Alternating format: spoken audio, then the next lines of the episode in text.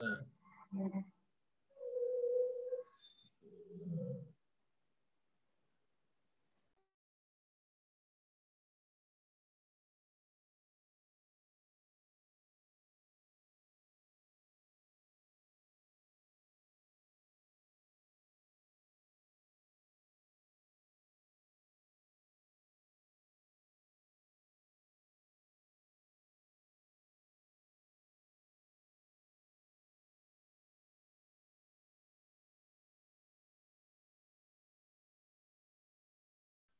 Seseorang memang cakap dengan orang.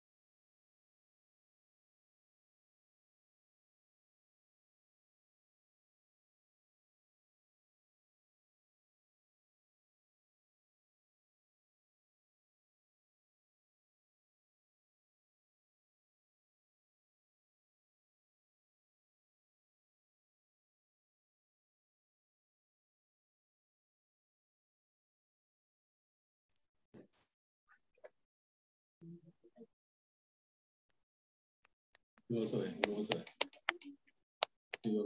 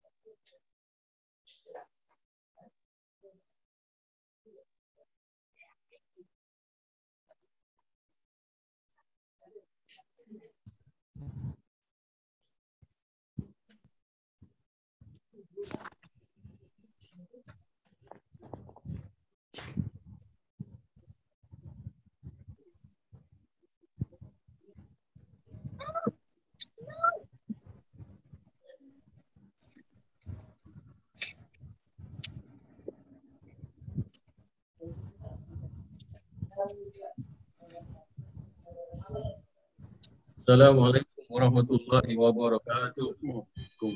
Waalaikumsalam warahmatullahi wabarakatuh. Waalaikumsalam warahmatullahi wabarakatuh. Semua sihat ya.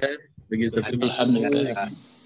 Bagi satu minggu dah menyambut Ramadan ya.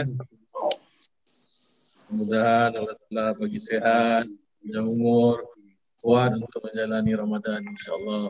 Amin. Amin ya Allah. Amin. آمين آمين. بسم الله الرحمن الرحيم.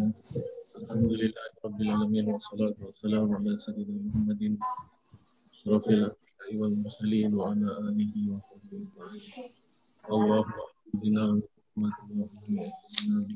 رحمتك وافتح علينا بما أعطيت العلم ونسل أخلاق ونبي العلم وسهل لنا أمورنا وانصر علينا من خزائن رحمتك يا أرحم الراحمين. اللهم علينا العارفين بهدايتك وانصر علينا رحمتك وذكرنا ما نسينا يا ذا الجلال والإكرام. وذكرنا ما نسينا يا ذا الجلال والإكرام. وذكرنا ما نسينا يا ذا الجلال والإكرام. صلى الله عليه وسلم. سيدنا ونبينا وحبيبنا وشفيعنا محمد صلى الله عليه وسلم. Bismillahirrahmanirrahim. Alhamdulillah taala bi ummihi amin. Kita sambung tafsir tulisan kita. Yaitu untuk surat 29. Surah Ar-Rum, yaitu surah Ar-Rum. Rum apa makna? Yaitu bahasa mawiyah. Jadi ini adalah ayat-ayat Makiyah. Yaitu 60 atau 50 ayat. Bismillahirrahmanirrahim. Alif Lam Mim. Ayat ini berkaitan dengan huruf-huruf hijaiyah. Atau kita kata awal suar iaitu pembukaan huruf hijaiyah di awal surah ataupun kita kenal sebagai huruf-huruf wata huruf-huruf Bagaimana yang sudah kita jelaskan juga pada kuliah-kuliah yang lalu banyak ahli-ahli tafsir menyebut tentang makna alif lam mim ataupun makna alif lam ra, alif lam mim ra, ha mim, ta yasin sebagainya. Mereka lebih senang untuk menyerahkan apa pengertian itu kepada Allah Subhanahu Wa Taala. Dan tidak ada banyak yang kita tahu tentang ini. Cuma ada beberapa daripada ahli tafsir yang mengambil daripada pandangan-pandangan sahabat junjungan Nabi besar kita Muhammad sallallahu alaihi wasallam mengatakan bahawa huruf-huruf hijaiyah di awal surah itu telah merupakan huruf-huruf potongan dari perkataan sebagaimana Abdullah bin Abbas meriwayatkan ataupun mentafsirkan alif itu adalah huruf potongan daripada kalimah Allah dan lam pula adalah huruf potongan dari kalimah Jibril dan mim pula adalah uh, huruf-huruf potongan daripada kalimah Muhammad. Jadi Allah kepada Jibril, buat lagi. Jibril kepada Muhammad. itu yang ada sebahagian ahli-ahli tafsir macam begitu juga kepada perkataan yang lain ha, ada yang mengatakan adalah nama sifat Allah ataupun salah satu daripada nama Allah makna ilmu dan macam-macam lagi lah. Semua yang kita nak sentuh di sini iaitu huruf-huruf muqata'ah ataupun huruf-huruf hijaiyah. Di awal surah ni ada 14 huruf. 14 huruf ni kalau kita ambil satu-satu daripada huruf yang berulang. Kerana kalau kata hamim tu ada banyak eh, ada banyak surah yang dimulai dengan hamim. Jadi kalau kita ambil hanya satu saja hamim, iaitu kita hanya ambil jumlah huruf yang berbeza-beza, jumlah huruf hanya 14 huruf saja. Yang terdapat dalam 29 surah. Jadi kalau dijumlahkan semua tiap-tiap huruf yang berulang itu jumlahnya sampai mencapai 80 lebih huruf. Uh, iaitu melebihi daripada jumlah huruf-huruf hijaiyah itu sendiri kerana dia berulang. Jadi semua daripada huruf-huruf hijaiyah yang kita tahu adalah 28 huruf. 14 daripadanya adalah huruf-huruf nuraniyah. Dan ada pula yang mengatakan huruf-huruf Nuraniyah itu ada 21. Ini semua banyak ikhtilaf pandangan. Dan ada pula yang mengatakan selebihnya daripada 14 itu adalah huruf-huruf uh, huruf-huruf kelab eh, ataupun kita kata huruf-huruf yang tidak punya yang dikatakan zulmah eh. Zumaliyah eh. Zumaliyah itu maknanya zulmun iaitu huruf-huruf yang tidak bercahaya. Kalau dikatakan kenapa ada dalam ayat-ayat Quran ataupun huruf-huruf hijaiyah ni ada yang bentuk cahaya, ada yang tidak bentuk cahaya, bukan makna adanya perbezaan dalam huruf itu. Maknanya ada yang baik, ada yang tidak baik, tidak macam itu. Kalau kita rujuk kepada konsep orang-orang Cina yang tentang kepercayaan yin dan yang eh, ada sejuk, ada panas, macam itulah lebih kurang apa yang nak dimaknakan oleh huruf-huruf ayah yang sebahagiannya terdiri daripada Nuraniyah dan uh, Zumaliyah. Itu yang dimaksudkan oleh sebahagian daripada pentafsir-pentafsir yang mengkaji tentang huruf-huruf Nuraniyah ni.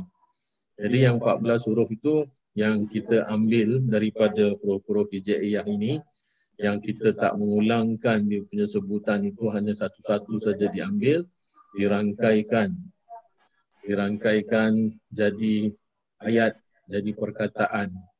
Sebab itu ada ulama-ulama yang mengatakan rangkaian daripada huruf-huruf hijaiyah ini uh, dengan perkataan binasin hakimin qati'in lahu sirun. Jadi ini semua 14 yang dirangkumkan dan berbentuk ayat seperti macam itu. Dan daripada kalangan orang-orang sufi macam orang ulama terkenal daripada tarikat Tijaniyah dia telah mengambil uh, daripada mana dapatnya wallahu alam. Saya pun tak baca sampai habis. Ataupun saya tak kaji ke arah itu kerana ini hanyalah sebagai satu pengetahuan yang kita sharing sama-sama. Dan kita bukan ahlinya pun nak cakap pasal ini ini hanya kita sampaikan sebahagian daripada apa yang dijelaskan oleh imam tersebut iaitu salah seorang daripada yang mengamalkan tarikat Tijaniyah ni dia kata kalimat-kalimat ini adalah yang bersangkutan dengan perubatan jiwa ataupun untuk menangani jiwa supaya jiwa ini senantiasa dia uh, dekat dengan Allah. Jadi digunakan sebagai salah satu wirid daripada mereka. Itu saja yang kita pernah dapat baca tentang huruf-huruf Allah ni. Kalau macam mana pun ayat ni turun punya sebab. Sebagaimana yang telah kita jelaskan pada surah yang lalu iaitu macam mana Rasulullah berhadapan dengan keingkaran orang-orang Quraisy waktu dia berdakwah untuk mengembangkan Islam. Walau macam mana pun, gawatnya ketikanya Rasulullah cuba nak berdakwah kepada orang-orang Quraisy Mekah, pembesar-pembesarnya. Kita janganlah menyangka bahawasanya itu sajalah yang menjadi aktiviti kehidupan mereka. Orang-orang Arab memang sudah ada tetapi mereka bukan orang-orang yang beragama. Mereka terpengaruh dengan luaran daripada kerajaan yang sudah mengapit mereka kerana Saudi Arabia ataupun kita kenal dulu sebagai Hijaz ataupun negara Arab ataupun Timur Tengah kita kata di sebelah kanannya adalah satu kerajaan besar yang disebut sebagai kerajaan Parsi ataupun Persia. Dan kerajaan Parsi ini sudah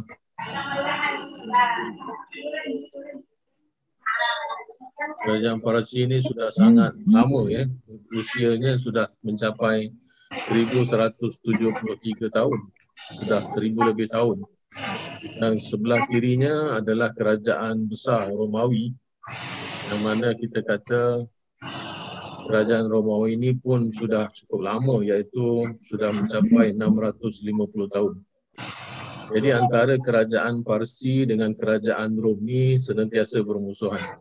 Mereka berebut tanah jajahan. Di mana tanah jajahan itu adalah merupakan lahan di mana mereka selalu berperang. Jadi untuk membentuk apa sebagainya, mereka tu cuba nak mempengaruhi satu sama lain untuk mengalahkan satu sama lain sampailah kepada datangnya Islam iaitu apabila Nabi di dalam peringkat awalnya sedang mendakwahkan Islam mereka telah berperang dan peperangan ini adalah peperangan yang mencatat di dalam sejarah satu peperangan yang amat besar uh, dan bagi orang-orang Mekah pula iaitu orang-orang termasuklah sahabat Rasulullah yang sudah Islam mereka mengatakan bahawasanya bagaimana nanti kalau terjadi peperangan besar antara dua kerajaan federasi di orang-orang Parsi dan orang-orang Parsi. Jadi mereka cuba nak mengagak-agakkan siapa yang menang. Jadi salah sebagian daripada sahabat Rasulullah datang jumpa Rasulullah. Jadi ini kalau kita kata adalah merupakan masalah politik yang politik semasa yang mana kita tak dapat dipisahkan dengan apa yang telah berlaku di dalam negeri Arab iaitu masa sedang banyak-banyaknya dakwah yang dikerjakan oleh Rasulullah mereka juga sempat memperhatikan keadaan sekeliling jadi mereka peka dengan apa yang berlaku di sekitaran mereka. Kita tak boleh kata oh tak payahlah kita nak tahu tentang politik. Apa yang nak jadi jadilah mungkin lain. Kita macam ni juga kita tetap miskin kita tak boleh buat apa-apa pun. Tak boleh macam tu. Kerana sahabat-sahabat pun tak buat macam tu Uh, kerana ada peranan tertentu apabila kerajaan-kerajaan ini menang, barangkali sebahagian daripada mereka itu dapat membantu. Uh, itu yang memerintah seluruh Romawi adalah Raja Heraklius. Uh, raja yang sangat kata orang itu membawa satu kemampuan besar di kerajaan Romawi. Yang nanti akhirnya Romawi itu terbagi kepada dua, eh, Romawi Timur dan Romawi Barat. Kalau Romawi Barat itu memang ibu negerinya macam mana sekarang kita nampak iaitu di Itali yang namanya Milan Itu dulu adalah merupakan ibu negeri bahagian Romawi Barat. Uh, tapi Romawi Timurnya yang macam mana kita sudah pun tahu daripada awal-awal dulu lagi iaitu Konstantinopel adalah merupakan ibu negeri Romawi Timur yang nanti pada tahun 1453 dia akan ditawan dan jatuh ke tangan Islam. Siapa dia? Muhammad Al-Fatih adalah merupakan orang yang pernah dikatakan oleh Rasulullah dia akan dapat menakluki Konstantinopel. Itu adalah satu kota yang sangat besar dan kuat. Hmm. Banyak percubaan untuk mengalahkan Konstantinopel tapi tak berjaya yang akhirnya jatuh ke tangan Islam. Walaupun kalau dibezakan antara orang Romawi yang sudah kerajaannya 650 tahun dan orang Parsi 1173 tahun. Dan Islam orang belum uh, belum pun punya daulah. Maknanya belum ada kerajaan pun. Mereka masih di dalam peringkat permulaan untuk mengembangkan Islam. Kerana waktu itu Rasulullah masih ada di Mekah. Jadi apabila sahabat bertanya kepada Rasulullah, Rasulullah tak tahu apa nak jawab. Tentunya Rasulullah hanya diam. Ha, maka apabila Rasulullah diam, datanglah Allah yang menjawab. Inilah turun ayat yang mengatakan Duli batil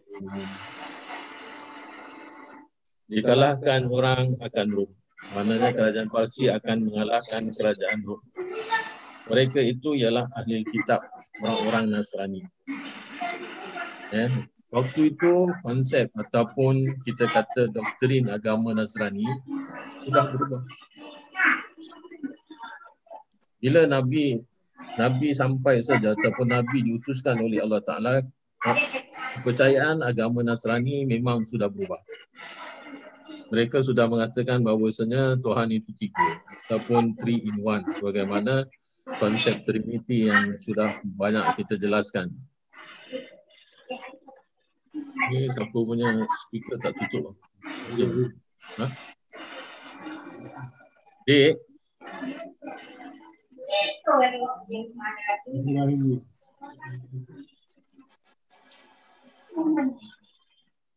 Jika ni tak tutup. Ibrahim punya. Ni nak tutup dia boleh.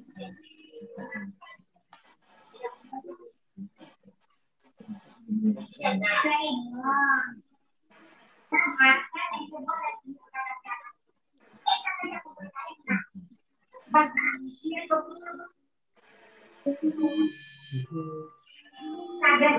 apabila sahabat-sahabat bertanya kepada junjungan Nabi memang tak tahu nak jawab apa pun. Turunlah ayat ni Natakan Wili Bati Rum Yang dikalahkan orang akan Rum mereka itu ahli kitab Nasrani. Ha, Kerajaan Nasrani ini memang konsep Agamanya sudah berubah. Lama sebelum lagi Nabi pun lahir Jadi kalau kita kata macam mana pula kerajaan kerajaan Nasrani waktu itu memang dia itu sudah terpengaruh dengan apa yang kita katakan sebagai agama pagan yang pernah dibawa oleh orang Rom sendiri. Jadi itu mereka sesuaikan apa yang terjadi di dalam doktrin agama agama Nabi Nabi Isa yang telah di diperbaharukan ataupun diubah suai mengikut daripada kepercayaan pagan orang-orang Rom yang siapa orang yang bertanggungjawab untuk mengubahkan konsep ataupun doktrin agama Nasrani adalah Paulus itu. Jadi dia mengaku bahawa dia telah bermimpi dan Nabi Isa telah memberikan mandat untuk dia meneruskan apa yang telah dimulakan oleh Nabi Isa AS. Kita kata itu adalah merupakan satu kebohongan tapi itu adalah menjadi satu kepercayaan bagi orang-orang Nasrani. Jadi Heracles ni adalah salah satu daripada yang beragama Nasrani. Jadi apa yang di, yang disebutkan di sini iaitu orang-orang Parsi, orang-orang Majusi, maka Fakir Mekah serta kata mereka itu bagi muslimin kami mengalah akan kamu seperti mengalah Parsi akan Rom. Kami ada kitab seperti Parsi dan kamu ada kitab seperti Rom. Jadi apa yang menjadi ikut-ikutan orang Mekah Orang Mekah yang masih belum Islam mereka itu adalah menyembah berhala. Jadi apa yang mereka sokong adalah Parsi. Parsi hampir menyamai dengan uh, kegiatan agama yang dijalankan oleh orang-orang Mekah yang belum Islam. Iaitu orang-orang jahiliahnya perbuatannya itu sama. Bagaimana yang uh, sebutkan macam mana asal usul datangnya berhala ke Mekah. Jadi mereka mendukung Parsi. Mereka mengharap-harap Parsi akan dapat mengalahkan Rom kerana Rom itu adalah agama kitab. Iaitu agama Nasrani, agama langit. Sama macam konon-kononnya lah Nabi Muhammad itu yang nak bawa agama daripada langit hampir dengan agama Nasrani. Orang-orang Islam sendiri oleh kerana adanya persamaan agama Nasrani iaitu agama langit yang mana Nabi Isa dapat wahyu daripada Allah sama dengan Nabi kita Muhammad sallallahu alaihi wasallam dapat juga wahyu daripada daripada Allah Saya cakap dengan Saya cakap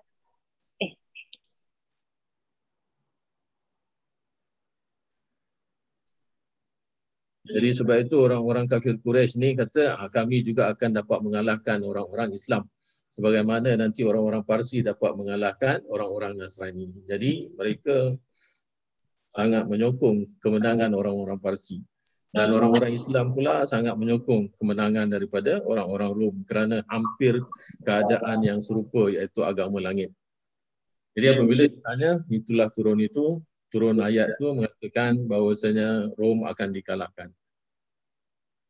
Dan nama mereka Rom itu adalah Is Ibn Isa bin Nabi Ibrahim iaitu uh, satu peperangan daripada Raja Kisra akan Raja Kaisar. Jadi kalau kita kata Kaisar itu adalah daripada pihak Rom dan nama Raja Kisra itu adalah gelaran, kepada raja-raja orang-orang Parsi. Jadi asal usul orang-orang Nasrani ini adalah daripada anak cucu Nabi Ibrahim juga. Nabi Ibrahim ada satu anak nama Ishak. Ishak ini melahirkan Yakub dengan Is. Is ini adalah kembar kepada Yakub. Tapi Is ni tak jadi Nabi.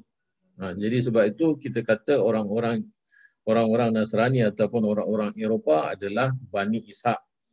Bani Ishak tu bukan daripada uh, apa tu uh, daripada anak Ishak sebenarnya tetapi dia adalah keturunan anak yang jadi cicit dia lah iaitu Rom tu adalah nama cicit kepada Ishak. Jadi mereka kata keturunan daripada daripada Is. Is adalah adik-beradik kembar kepada Yakub. Tapi oleh kerana waktu muda-muda tu, dia selalu bertelagah dengan Yakub yang akhirnya Yakub tu diantar keluar oleh ibunya pergi kepada rumah Pak Cik iaitu adik-beradik sebelah mak dia yang akhirnya dia menurunkan yang kita kenal sebagai Bani Bani Israel ataupun orang-orang Yahudi.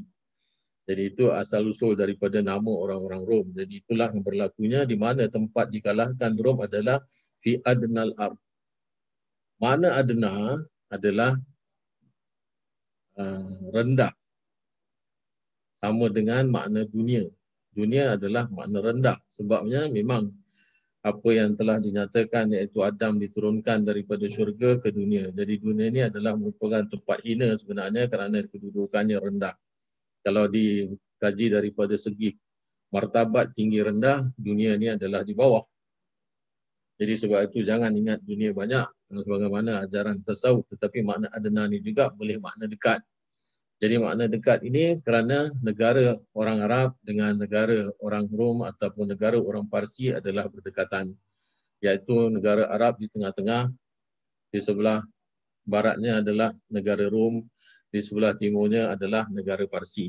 Jadi dia ini dihempit oleh kedua-dua kuasa besar. Kemudian tu apabila kuasa besar ni berperang, tempatnya itu pun tak jauh daripada uh, negeri yang diduduki oleh orang-orang Arab. Jadi sebab itu ada yang memaknakan Adna itu dekat dengan negeri Arab dan ada makna Adna itu adalah yang paling rendah. Jadi apabila waktu itu tak tahu di mana dia, keadaan tempat ataupun kedudukan tempat di mana Rom itu dikalahkan oleh orang-orang Parsi tak tahu di, tak diketahui berapa rendah kedudukannya di peta dunia ataupun daripada paras laut. Dan pemberitaan itu hanya datang kemudian saja, iaitu kemudian daripada berapa uh, apa tu berapa ribu tahun selepas daripada turunnya ayat ini. Baru orang mengetahui bahawasanya tempat yang dikalahkan Rom oleh Parsi berlaku di Laut Mati. Dan Laut Mati adalah satu tempat yang paling rendah dalam dunia iaitu daripada paras laut hanya lebih kurang berapa saya tak ingat. Jadi dia tu tak berapa uh, tak tinggi kalau dibandingkan dia adalah merupakan tempat yang paling rendah. Jadi ayat ini telah memberikan informasi yang sangat tepat. Iaitu apa yang Allah Ta'ala sebut dia akan berlaku di satu tempat yang rendah. Uh, waktu itu tak tahu lagi tempat yang rendah kat mana. Tapi kebetulan pula di mana Rom dikalahkan oleh orang-orang Parsi adalah di Laut Mati sekitarannya itu pada tempat yang terlebih hampir bumi Rom kepada Parsi pada tempat nama Azra'at uh, dan Busra. Dahulu daripada hijrah Nabi lima tahun. Ada yang mengatakan perkara peperangan ini berlaku tujuh tahun sebelum Nabi berhijrah daripada Mekah ke Madinah. Ada pula riwayat yang mengatakan lima tahun. Uh, maka yang mula perang itu Parsi kepala perangnya nama Syahrul Yazan ataupun Syahrul Yazan. Uh, dan kepala perang Rom nama Hanas uh, tapi kita sebut sebagai Heraklius yang disebut dalam hadis. Jadi ini uh, sebelum Heraklius eh Heraklius yang akan mengalahkan nanti Parsi tapi waktu peperangan yang Rom kalah pemimpinnya adalah Hanas. Jadi Hanas ini yang akan dikalahkan oleh pemerintah Parsi dan berlakunya adalah di Laut Mati. Jadi apabila Rasulullah sebut aja Rom itu kalah. Jadi semua orang sangat terperanjat lah. Pasal apa ini adalah dalam bentuk wahyu yang disampaikan oleh Rasulullah. Tak mungkin akan terjadi kebohongan. Tapi hampanya itu sudah ada. Tapi apabila mereka nampak berubah wajah, kemudian tu Nabi pun menyambung ayat yang diberikan oleh malaikat Jibril kepada Nabi, wahum min ba'di min ba'di ghalabihim. Saya ghalibuna fi bid'i sinin. Ha, jadi Nabi kata dan mereka itu Rom daripada kemudian kalah mereka itu lagi akan menang. Akan menang balik mereka itu pada dalam bid'i. Bid'i tahun, beberapa tahun. Mana bid'in ataupun bid'i sinin tu kalau ikut daripada uh, makna yang biasa digunakan di dalam bahasa Arab bid'i sinin ataupun bid'i tahun maka makna bid'i antara tiga tahun sampai sembilan tahun. Maka bertemu dua tentera itu pada tahun yang ketujuh daripada perang mula, maka mengalah Rom akan Parsi dan mati Kisra Raja Parsi adalah tentera Rom lima ratus ribu iaitu tahun yang kedua daripada hijrah Nabi pada ketika Perang Badar. Ha, ini yang dialamatkan ataupun yang telah diberikan oleh Rasulullah sebagai jawapan kepada orang-orang Islam Mekah yang mengharapkan sangat Nasrani itu menang. Tapi mula-mula apabila Rasulullah kata dia akan kalah, semua akan rasa sedih. Lah.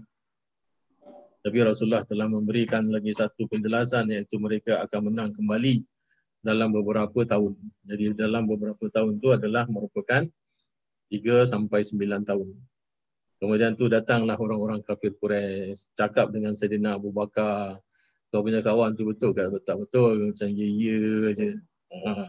Macam itulah anggapan diorang kepada Nabi. Macam mana mereka selalu menghina apa yang perkataan Nabi keluarkan. Walau Nabi tak pernah berbicara mengikut hawa nafsunya. Nabi selalu berbicara dengan wahyu.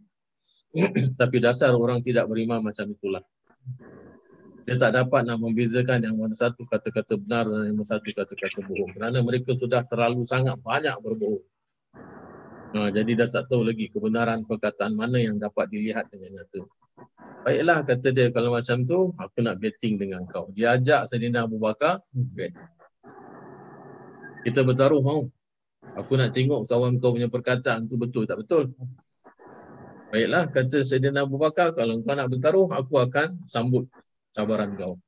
Dan waktu itu belum ada lagi hukum tak boleh bertaruh. Kerana bertaruh itu bentuk macam judi. Belum ada lagi. Kerana kita tahu bahawasanya apa yang berlaku di dalam Islam tu awal-awal lagi adalah pengenalan kepada Allah. Tak ada lah yang kisah yang mengatakan bahawa sebenarnya haram itu haram ni tak ada belum lagi dah. Ha, walau ketika itu belum pun ada lagi daulah, belum ada negeri. Sembayang pun belum boleh disyariatkan secara berjemaah. Kerana masih di dalam kejar-kejarnya orang orang Arab Quraisy masih lagi nak membasmi orang-orang yang ikut pada Rasulullah masih lagi sembunyi-sembunyi orang takut untuk menyatakan Islam. Ha, akhirnya apabila sudah berlaku hijrah barulah. Jadi apabila Saidina Abu Bakar kata, baiklah kalau kau nak nak bertaruh, aku sambut iaitu 100 ekor unta dia punya bayaran ataupun dia punya taruhan. Dia kata kalau memang after pasal mengikut daripada makna bid'i sinin tu semua orang pun tahu iaitu memang itu adalah merupakan bahasa Arab yang dikeluarkan ataupun yang diwahyukan Allah kepada Rasulullah. Kemudian tu dia kata bid'i sinin maknanya daripada 3 tahun ataupun sampai 9 tahun. Ada yang mengatakan daripada 1 sampai 7. Jadi kalau sudah penghujung tahun yang ketujuh, memang tak berlaku kemenangan daripada pihak Rom, maka maknanya engkau kalah. Engkau kena bayar aku 100 ekor unta. Baiklah kata Sayyidina Abu Bakar, tapi seandainya sebelum menjejaki 7 atau 9 tahun berlakunya kemenangan daripada pihak Rom, engkau akan bayar aku 100 ekor. Set, jadi. Dia tak bagi tahu pun kepada apa yang telah dia janjikan kepada orang-orang kafir itu, iaitu mereka sedang bertaruh. Masa berlalu. Satu tahun tak jadi, dua tahun tak jadi. Oh, bagi bagi orang-orang kafir Quraisy ni dia rasakan kalau dah tiga tahun dah tak bangun lagi, maknanya tak akan bangun lagi. Kerana memang kerajaan Rom memang hancur waktu itu disebabkan kekuatan kerajaan Parsi. Bayangkan kerajaan Parsi sudah sangat tua iaitu seribu lebih tahun dia sudah jadi raja kuasa besar dan raja-raja dia semua ada banyak pengalaman. Tenteranya sangat banyak walaupun dia hanya dikalah satu jajahan tak semestinya dia kalah kerana ibu negerinya yang itu yang dikatakan sebagai Madian itu ibu negara Parsi itu masih kukuh lagi. Dan itu akan hanya nanti dikalahkan oleh orang-orang Islam pada masa pemerintahan Umar bin Khattab iaitu siapa yang jadi kepala perang yang mengalahkan ibu negara. Ibu negara Parsi adalah Sa'ad ibnu Abi Waqqas. Uh, iaitu di dalam satu peperangan penentu iaitu peperangan yang dikatakan sebagai peperangan Qadisiyah. Ini Sa'ad ibnu Abi Waqqas hero dalam waktu itu. Dia yang telah dapat menakluki ibu negara orang-orang Parsi ataupun negara Parsi. Jadi tak disangka-sangka dan memang tak dapat diduga. Orang-orang Nasrani yang sudah habis kata orang sampai-sampai mereka tu merasakan terhina sebab di dalam ketikanya kekalahan daripada tentera Parsi itu orang-orang Parsi dah bawa satu salib yang sangat disucikan oleh orang-orang Nasrani. Yang diletakkan di Bukit Bolgota itu ada satu salib yang mana mereka percaya di salib itulah Nabi Isa telah disalib ha, jadi salib itu dibawa iaitu sebagai harta rampasan perang dan dibawa diletakkan di Parsi. Itu yang dikatakan sebagai tanah jajahan yang sudah habis, kemudian itu hartanya disita dan tidak tinggal apa-apa. Jadi orang Nasrani sangat malu satu benda yang disucikan oleh mereka tak dapat dipertahankan. Ha, jadi timbullah Raja Heraklius. Heraklius ni adalah raja yang sangat pintar.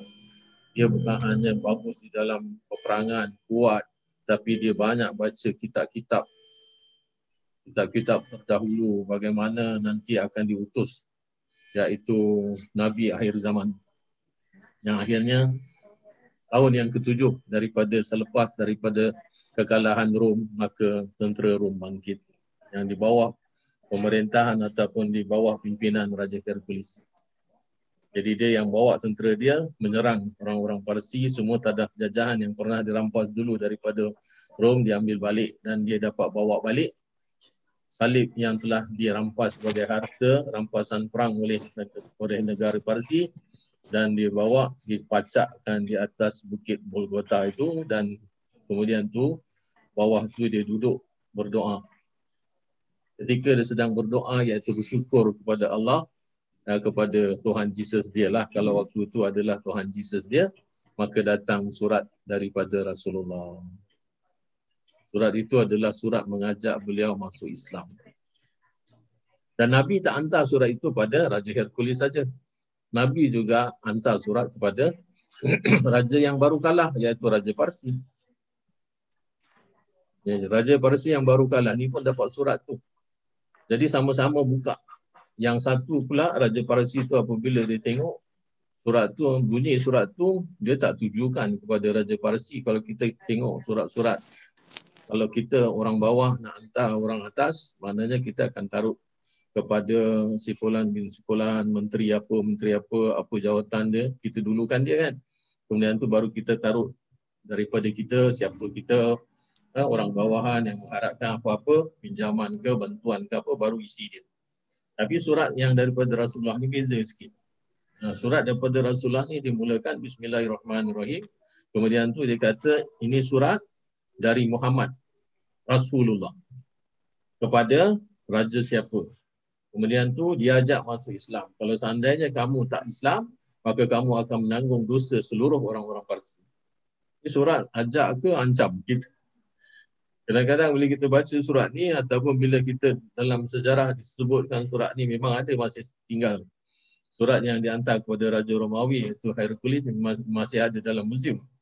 Ha, tapi dalam tulisan Arab kuno lah kita pun tak terbaca dah lah tak, tak, tak ada dia punya Arab kemudian tu dia punya huruf sangat berbeza tak ada titik tak ada apa semua kan jadi apabila dia bagi surat tu cara surat itu dibaca oleh uh, Raja Parsi dia sudah menganggap ini ini apa ni ini siapa ni ni orang kecil nak act macam orang besar kemudian tu dalam surat tu pun kita tengok tak ada yang macam uh, adab orang mengirim surat jadi dia kata ini kurang hajar kata dia dia terus koyak. Dia koyak-koyak. Kemudian tu dia nak bunuh orang yang menghantar surat tu. Kemudian tu orang ni lari. Dia sempat bawa semua serpihan-serpihan yang dikoyak itu. Kemudian tu balik jumpa kepada Nabi dia. Dan dia kata kepada Nabi, ini Raja Parsi telah mengoyak-ngoyakkan surat yang kau hantar kepadanya. Kemudian tu Nabi jawab, apa? Allah Ta'ala akan mengoyak-ngoyakkan kerajaannya. Itu yang berlaku saat bin Ibn Abi Waqas. Tak sampai pun 100 tahun kerajaan Parsi sudah jatuh ke tangan Islam. Tapi di pihak Hercules pula lain. Apabila dalam bahasa Arab tak tahu nak baca, dia kemudian dipanggil orang-orang Nasrani yang tahu berbahasa Arab. Kerana waktu itu memang sudah orang-orang Nasrani buat perdagangan dengan orang-orang Arab sudah banyak. Jadi di antara masalah bahasa itu tak ada lagi timbul. Jadi panggil orang yang tahu bahasa Arab baca. Kemudian tu dia tanya, siapa Muhammad? Hercules tanya siapa Muhammad yang hantar surat ni kepada aku. Kata dia tak ada apa-apa. dia tak ada kerajaan, dia tak ada negeri. Tapi dia adalah yang dilantik oleh Allah. Iaitu sebagai Tuhan. Sebagai Tuhan Allah tu, sebagai Tuhan yang telah melantik Nabi Muhammad sebagai pesuruh dia yang untuk menyebarkan agama agama Islam. Jadi bila dia dengar ini, hati dia sudah berdegup lah. Kenapa hati dia berdegup dan dia tidak membalas surat itu sebagaimana yang dibuat oleh Raja Parsi? Dia berdegup hati dia tu kerana dia tahu, dia baca banyak kitab-kitab yang ada menunjukkan bahawasanya Muhammad ini adalah Nabi yang akan diutus di akhir zaman. Dia yang akan membawa agama iaitu agama terakhir, agama yang memberikan rahmat kepada seluruh alam. Dia tahu sebab itu hati dia dah berdegup. Kalau macam mana pun dia tenang, kemudian tu dia panggil semua orang-orang pesuruh-pesuruh dia, penggawa-penggawa dia, dia kata kamu cari orang yang kenal siapa Muhammad, aku nak tahu masalah peribadi dia. Cari punya cari waktu tu berlaku di Palestin. Kerana dia Bukit Golgota tu adalah di Palestin di mana dia pacakkan salib itu. Jadi dia cari-cari waktu itu memang Abu Sufyan pun ada di sana. Ha, jadi Abu Sufyan datang jumpa kepada Raja Hercules ni. Ditanyakan siapa dia yang sebenarnya. Oh dia adalah berkeluarga dengan aku. Ha, daripada satu datuk yang sama tapi dia daripada klan ini, aku daripada klan yang lain. Jadi macam mana kamu pandang dia? Dia adalah orang yang paling terpandang. Orang yang sangat amanah sebelum dia jadi rasul. Tapi apabila dia jadi rasul, orang banyak telah menentang dia. Termasuklah orang-orang yang tidak mahu convert masuk Islam daripada apa yang telah dibawa sebagai ajaran. Jadi macam mana dia? Ketikanya dia berperang, kadang-kadang menang, kadang-kadang kalah. Kadang-kadang kita bersekita, aku menang, kadang-kadang dia kalah. Macam mana ahlak dia dengan pengikut-pengikut dia, macam mana ahlak dia dengan anak dan isteri dia, adakah dia berkahwin, macam-macam dia tanya. Jadi apabila dia dapat informasi daripada Abu Sufyan, dia kata inilah dia. Dia tahu iaitu Nabi adalah merupakan Nabi akhir zaman yang telah diutus oleh Allah Ta'ala. Dia kata kekuasaannya akan sampai di hujung telapak kaki aku kata dia. Dan apa yang dia cakap benar. Jadi dia tahu kalau macam mana pun dia tak tolak. Dia tak tolak apa yang diajak oleh Nabi. Dia kata kau boleh keluar, dia suruh Abu Sufyan keluar, dia panggil semua orang-orang dia masuk. Dalam hati dia sudah ada nak masuk Islam. Kemudian tu dia tanya kepada semua orang-orang dia, dia kata kalaulah kita masuk Islam macam mana? Semua orang kutuk dia. Dia kata kau dah gila ke apa kau nak tukar agama kau? Tak ada, aku test water je. Aku cakap gurau-gurau aja. Sebenarnya memang tergerak di dalam hati dia untuk masuk Islam. Tapi oleh kerana orang-orang dia yang banyak menentang dia dan dia tidak mau melepaskan jawatan dia sebagai pemimpin orang-orang Romawi iaitu satu kedudukan yang sangat mulia pada dunia maka dia tinggalkan. Kalau macam mana pun dia balas balik surat Nabi terima kasih atas apa ajakan kau tapi aku tidak boleh menerimanya sekarang. Kerana sebab-sebab tertentu walau macam mana pun aku kirim hadiah-hadiah tolak dia adalah lebih lembut daripada penolakan yang berlaku oleh raja-raja Parsi. Jadi itulah yang kisah dia daripada sebab ayat itu. Maka terjadilah apa yang Allah Ta'ala mahukan iaitu kemenangan orang-orang Rom di atas orang-orang Parsi berlaku uh, tujuh tahun selepas daripada kejadian itu. Iaitu ke tahun ketujuh orang-orang Rom menang. Dan kemudian tak lama berlaku hijrah dan Nabi berhijrah daripada Mekah ke Madinah. Lillahil amru min qablu wa min ba'du bagi Allah kerajaan daripada dahulu dan yang kemudian yakni Parsi mengalahkan Rom dan Rom mengalahkan Parsi yang kedua itu dengan izin Allah dan kehendaknya. Jadi apa yang berlaku bagi kepercayaan orang-orang Islam adalah merupakan apa yang telah ditetapkan oleh Allah Subhanahu Wa Taala. Jadi apabila kerajaan Rom menang, mereka sangat suka.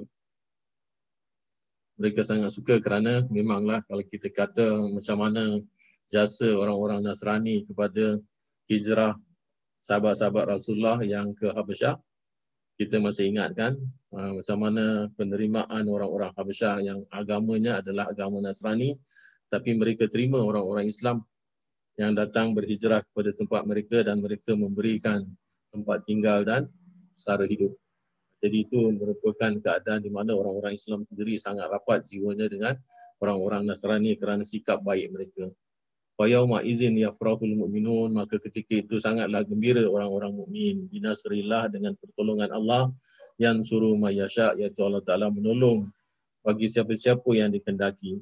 Dan hari itu suka segala orang mukminin dengan penolong Allah Tuhan yang menolong mereka yang dikendaki. Yakni suka segala orang yang mukminin. Hari menang Rom atas Parsi itu dengan menang orang mukmin. Jadi seolah-olah macam orang-orang mukmin juga menang dalam perang Badar atas musyrikin Mekah dan ketahui mereka itu dengan turun Jibril dengan khabaran itu iaitu malaikat Jibril yang diturunkan untuk mendapatkan kemenangan pada perang Badar iaitu semua orang pun tahu. Dan ketikanya berlaku perang badar itu memang tentera Islam hanya baru 313 orang saja dan akan berhadapan dengan 1000 tentera orang-orang Quraisy yang diketuai oleh Abu Jahal di mana mereka lengkap dengan tentera berkudanya, dengan senjatanya, dengan pahlawan-pahlawan yang punya banyak pengalaman dalam peperangan sedangkan di pihak Islam Khalid bin Walid pun belum lagi masuk Islam waktu itu hanya beberapa orang saja yang diharapkan kekuatan Saidina Ali semata-mata lain semua adalah orang-orang tua yang senjata tak ada. Banyak sangat kekurangan. Ha, yang ada kata kuda baru seekor saja. Jadi berbanding dengan itu maknanya satu orang akan menghadapi tiga lawan.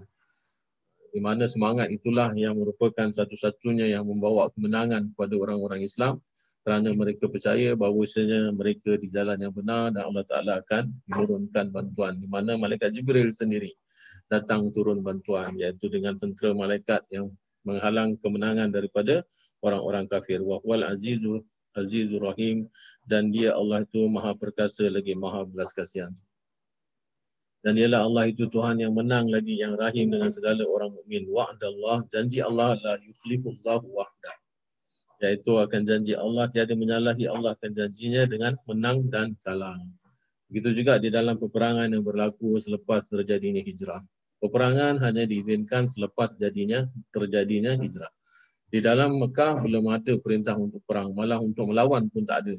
Jadi sebab itu di Mekah adalah merupakan medan penyeksaan daripada orang-orang kafir Quraisy kepada orang-orang Islam minoriti waktu itu. Kerana belum banyak lagi yang masuk Islam. Mereka tak boleh terima agama ni. Kerana agama ini adalah menghina agama Datuk nenek moyang mereka iaitu yang mengenepikan berhala.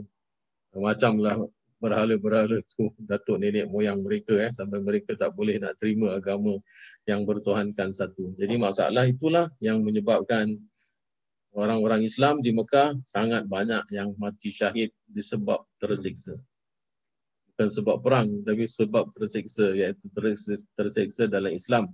Hatinya sangat gembira beriman kepada Allah Ta'ala tapi jasadnya tersiksa oleh orang-orang Quraisy. Kalau macam mana pun balasan orang-orang yang seperti macam itu, Rasulullah sudah janjikan syurga Kita belum lagi. Kita belum ada jaminan. Siapa nak jamin kita dengan kelakuan kita macam ni, dengan kita punya hasil nak bergaduh je.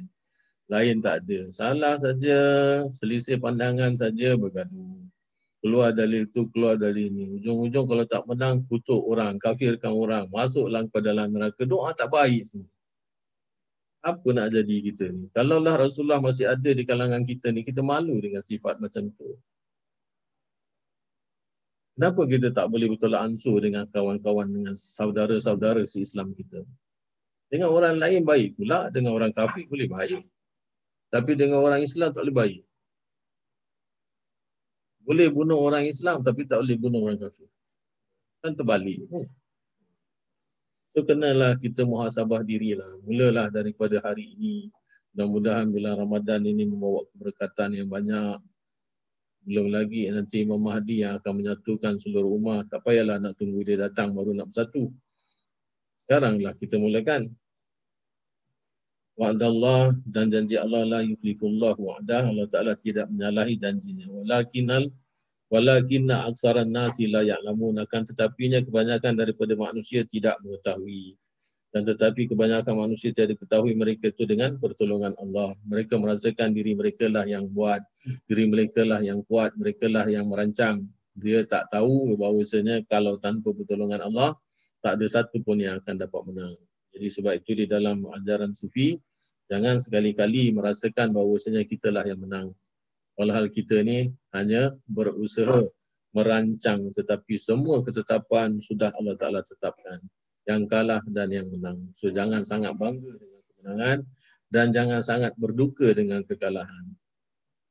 Kita selalu mengharapkan apa yang telah kita usahakan itu kembali kepada Allah sebagai rasa tawakal kita iaitu kita memberikan kekuasaan kita, kelemahan kita, kekuatan kita semua kita serahkan di dalam kekuatan dan kekuasaan Allah Taala.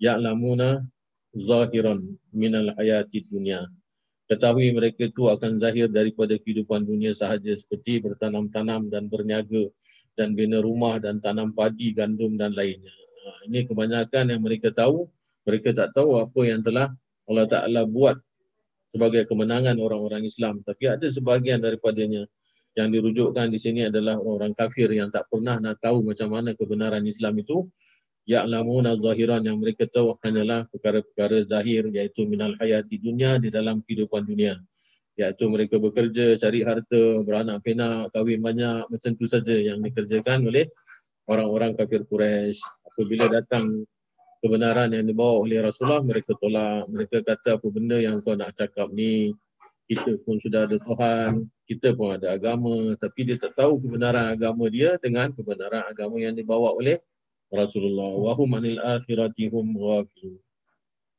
Mereka hanya ingat dunia dan bermula mereka anil akhirati daripada perkara-perkara akhirat hum bermula mereka itu ghafilun. Jadi hum ni jadi mubtada hum boleh. Eh? Hum mubtada iaitu bermula mereka ghafilun itu adalah orang-orang lalai. Wallahu So minggu depan ada lagi satu eh, ada lagi satu kelas. Kemudian tu kita tutup. Bila buka wallahu a'lam.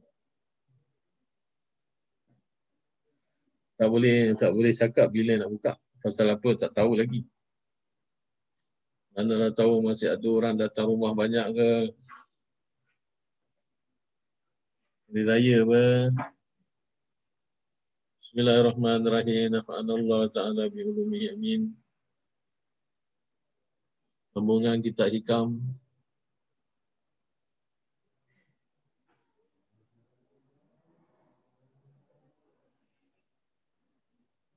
Sambungan kita hikam 149. Bawah sekali. Inilah yang ditegaskan oleh pengarang radhiyallahu an dengan berkata kaumun satu kaum aqamahum aqamahumul haqqu li khidmatihi. Ada sebahagian daripada manusia yang beragama yang kita sebut ni semua adalah orang yang beragama Islam iaitu orang-orang yang beragama Islam yang diajarkan oleh Nabi macam mana ritual ibadah macam mana akhlak yang baik. Semua petunjuk telah diajarkan oleh Nabi kita mengerjakannya, melakukannya atas dasar ikhlas mata-mata. Tanpa Nabi, kita tak tahu macam mana nak sembahyang. Kita tak tahu macam mana nak puasa. Apa yang membatalkan puasa, kita pun tak tahu. Apa yang menjadi reda Allah pun, kita pun tak tahu. Kita ni orang bodoh. Cahaya iman dan Islam datang melalui tangan Nabi, melalui kalbu Nabi. Jadi sebab itu kita kena patuh dengan apa yang dia bawa kerana dia adalah merupakan yang telah dilantik oleh Allah Ta'ala untuk menyampaikan ajaran langit, ajaran Allah. Jadi sebab itu di antara semua umat, ada yang Allah Ta'ala pilih sebagian mereka aqamahumul haq li khidmatihi iaitu dia mendirikan kebenaran-kebenaran ataupun kewajipan-kewajipan untuk berkhidmat kepada Allah.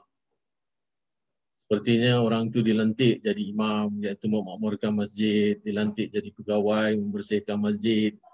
Ini maknanya ada satu, ada segolongan manusia yang Allah Ta'ala muliakan dengan sebab dia berkhidmat kepada Allah. Ada pula yang jadi yang jaga harta zakat, memakmurkan macam mana nak bagi zakat, iaitu kumpulkan daripada harta orang-orang yang kaya, memberikan kehidupan kepada orang-orang miskin. Kalau tak ada yang ngatur macam mana? Kemudian tu ada pula yang Allah Ta'ala jadikan mereka sebagai bekerja di pejabat-pejabat nikah iaitu menjalankan pernikahan kepada uh, hak-hak orang Islam, laki-laki dan perempuan.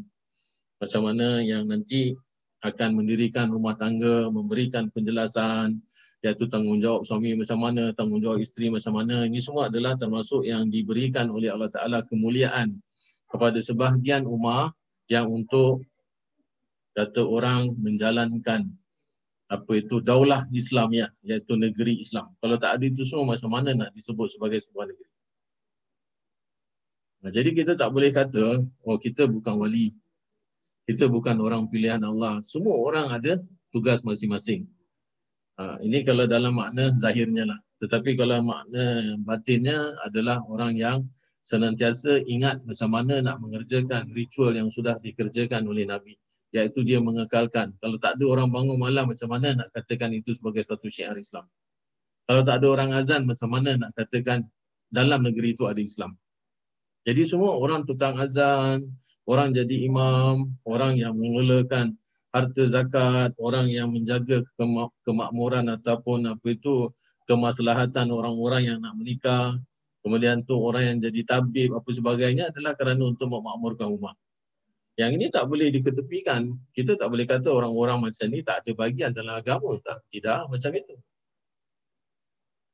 Ha, kalau kalau nak kita kaji madrasah-madrasah yang ada eh, di mana-mana pun negara Islam, madrasah yang ada bukan hanya belajar agama saja. Tamadun Islam sudah cukup ya, sudah cukup mencapai dia punya mercu ataupun dia punya ketinggian martabat dia sampaikan orang Inggeris pernah merayu hantar surat kepada Khalifah Islam, kau izinkanlah uh, anak kami ini yang beragama Nasrani yang, ber, yang yang orang Yahudi belajar di sekolah Islam. Ha, ini bukannya orang kecil, orang besar-besar yang hantar, iaitu orang-orang besar negara-negara barat yang minta anaknya diterima belajar di sekolah Islam, di kerajaan Islam, di bawah Khalifah Islam. Awak bayangkan. Tapi sekarang kita buat apa? Kita kagum dengan apa tingkatan pelajaran orang-orang barat. Malah kita rasakan kalau dapat masuk universiti yang ada di barat, wah kita rasakan kita bangga. Tahal dulu orang Islam. Orang barat kagum dengan orang Islam. Jadi di mana letaknya sekarang? Kenapa sudah jadi terbalik? Ha, sebab tu belajar sejarah. Kita ni Islam mulia. Kita umat Islam saja yang merendahkan Islam. Kita tak tahu kita punya negara, kita punya budaya Islam sudah cukup sampai ke mercu dunia lah. Dunia tabik dengan kita sebenarnya. Siapa yang mencipta kamera? Orang Islam. Macam mana yang Allah Ta'ala bagi dia, bagi dia dapat idea ni, dia sebetulnya uh, orang yang apa itu uh, tahu dalam ilmu kimia dalam ilmu kimia tapi dia ditugaskan oleh khalifah untuk buat empangan sungai Nil. Jadi dia kata ini bukan aku punya bidang. Sedangkan orang yang bikin piramid pun tak dapat nak membendung air sungai Nil, kau suruh aku. Jadi dia kena penjara kerana keengganan dia untuk cuba, jadi dia kena penjara. Dalam penjara tu dia kena masuk dalam bilik gelap. Hanya ada beberapa lubang saja yang masukkan cahaya. Daripada situ yang dia dapat idea yang boleh convert cahaya yang masuk dalam satu kegelapan melalui satu lubang kecil akan memantulkan gambaran terbalik. Ha, itu yang dia mula dapat. Orang Islam bukan orang kafir. Tapi kita kagum sekarang dengan produk Canon lah, kamera macam-macam, Ricoh lah, itu semua kita kagum dengan itu. Padahal itu adalah kita punya tu. Ha, oleh kerana kita tak jaga apa yang kita dapat, macam itulah. Ha, jadi, kalau kita kata orang-orang macam ini adalah orang-orang yang beriman kepada Allah kerana untuk memakmurkan sebuah daulah iaitu kerajaan Islam. Wa kaumun ada pula yang Allah Taala jadikan mereka ittasahumul bi, bi mahibbatihi iaitu ada sebahagian mereka hanya semata-mata untuk cinta kepada Allah. Ha, ini yang kita kata sebagai ulama-ulama yang senantiasa kerja di dakwah untuk membangkitkan rasa cinta daripada umat Islam kepada Tuhan yang telah menjadikan mereka dan Tuhan yang telah mengenalkan iman dan Islam melalui Nabi kita Muhammad. Jadi ada dua bahagian eh ha, kita kena faham. Lepas tu dalam ini pengarang telah mengemukakan ayat daripada Al-Quran katanya kullan numiddu haula'i wa haula'i min ata'i rabbika wa ma kana ata'u rabbika mahzura. Hamba-hamba Allah Ta'ala itu ada dua macam iaitu kaum yang diberi kedudukan oleh hak Allah Ta'ala untuk berkhidmat berbuat ibadah semata-mata kepadanya dan keduanya ialah kaum yang diistimewakan oleh Allah Ta'ala menjadi kekasihnya. Sebagaimana firman Allah Ta'ala surah Al-Isra, tiap-tiap golongan daripada kedua-duanya kami Allah Ta'ala hulurkan kepada mereka daripada pemberian kurnia Tuhanmu, wahai Muhammad. Dan tiadalah pemberian kurnia Tuhanmu itu tersekat daripada sesiapa pun. Jadi semua ada peranan masing-masing. Sebab itu kalau kita tengok orang yang memakmurkan kerajaan Islam, mereka pun dapat nama, iaitu mereka pun dapat dimuliakan oleh Allah Ta'ala. Jadi kita jangan iri hati kepada apa yang telah Allah Ta'ala bagi. Jadi pokoknya pemilihan adalah daripada Allah. Allah tahu siapa nak letak di mana yang untuk memakmurkan dan menjaga agama Allah di muka bumi ini. Memang ada sebagiannya adalah yang Allah Ta'ala istimewakan. Sebagaimana para awliya menjadi kekasih Allah. Jadi kita tak heran itu. Maknanya kita jangan kita jangan merasakan bahawasanya kita ni hina tak dapat menyumbangkan apa-apa kepada agama dan kita punya kepercayaan. Tidak macam itu. Jadi kita ikut apa yang telah ditetapkan iaitu kita jadi orang-orang yang cinta supaya dengan cinta tu kita tahu siapa yang mendapat pembahagian daripada Allah. Jadi kita jangan ada rasa ada rasa hasad. Hmm, jadi sebab itu dalam masalah ini yang nak disampaikan adalah pembagian itu yang membuat kita akan nampak iaitu semua peranan daripada umat Muhammad peranan daripada orang-orang beragama itu sangat-sangat diperlukan. Jangan jadi orang tak guna. Jangan jadi sampah masyarakat. Kurang-kurangnya bekerja sebagai untuk membangun negara. Itu Islam sebenarnya. Bukan Islam hanya semata-mata ibadah ritual. Islam adalah untuk membangun Islam adalah untuk maju. Kerana tak sayugianya orang Islam itu dipandang rendah oleh orang lain. Tapi kita tak menghayati makna Islam itu sendiri. Bagi kita dah sembahyang dah okey. Kita tak kerja, kita minta-minta orang lain kerana semata-mata bagi kita, oh kita benci, kita zuhud. Zuhud, zuhud lah. Kenapa nak minta orang? Kalau kamu zuhud, kamu jangan makan, kamu jangan minum, kamu jangan pakai, kamu jangan duduk. Ha, zuhud. Kerana pengertian salah sebab itu jadi macam ini. Seterusnya ungkapan yang seterusnya iaitu la yazalu abdi senantiasalah seorang hamba-Ku yataqarrabu ilayya dekat kepada aku binawafil dengan ibadah-ibadah sunat. Muka surat 152. Hatta uhibbahu sehinggalah aku mencintainya. Fa iza ahbabtahu maka apabila aku mencintainya kuntu adalah aku sam'ahu pendengarannya allazi yasma'u bihi yang dia mendengar dengannya wa basarahu dan pandangannya allazi yubsiru bihi wa lisanahu. Dan dia dan dengan dialah dia melihat. Wa lisanahu lazi yantiku bihi. Iaitu akulah menjadi lisannya yang dengannya dia berkata-kata. Wa yadahu allati yabtishu biha. Dan akulah dia punya tangan yang dengan dia dia tu menyentuh. Warijlahu dan akulah kakinya allati yamshi yang dengan dia berjalan biha dengannya. Wa fuadahu dan hatinya allazi ya'qilu bihi iaitu dengannya lah dia ber- berakal ataupun dia berfikir jadi ini apa yang nak dikatakan tadi sudah ada pembagiannya iaitu orang-orang yang memakmurkan agama orang-orang yang dilantik menjadi kekasih Allah yang akan menguatkan ikon agama So ulama besar ini macam ini. Apa karangan kitabnya begini kemudian tu dikaji sampai macam kita ambil contoh Imam Ghazali. Walau macam mana sudah jauh pun kitab Ihya Ulumuddin yang dikarang. Walau apabila dikaji sekarang ini berapa banyak hadis yang didapati lemah. Tapi waktu itu dan sampai sekarang ini pun tak ada orang akan menyalahkan dia. Ya lemah, ya lemah hadisnya daripada segi periwayatan. Tapi daripada segi pada ilul amalnya masih dipakai orang sampai sekarang di mana-mana pesantren pun kaji. Jadi dia adalah ikon di mana dia dikasihi oleh Allah Ta'ala sampai dapat sudah mati jasadnya, sudah ditanam. Tapi kitabnya dibaca, kitabnya dikenang, kitabnya dipelajari. Ha, itu sudah ada pembagian. Dan orang-orang yang telah mencipta tamadun Islam sudah ada bagian. Dan di samping itu semua, orang ini tidak terlepas daripada ibadah ritual. Iaitu mengerjakan apa yang sudah Allah Ta'ala wajibkan sembahyang, pergi haji, zakat, puasa apa sebagainya. Ini tak boleh tinggal. Walaupun mereka tu sudah dibahagi secara macam itu tapi yang basicnya kena buat. Dan yang melebihkan mereka ini iaitu kalaulah mereka satu masa mereka telah mencipta sesuatu yang menjadi ikon Islam ataupun yang menjadi kebanggaan orang-orang Islam, mereka tak terlepas daripada apa yang diperintahkan oleh Allah. Jadi mereka kena melakukannya. Di samping orang beriman, dia tu juga memberikan kemanfaatan kepada dunia. Itu orang Islam. Jadi dia kena mengerjakan ibadah-ibadah yang memang sudah diwajibkan. Tak ada escape.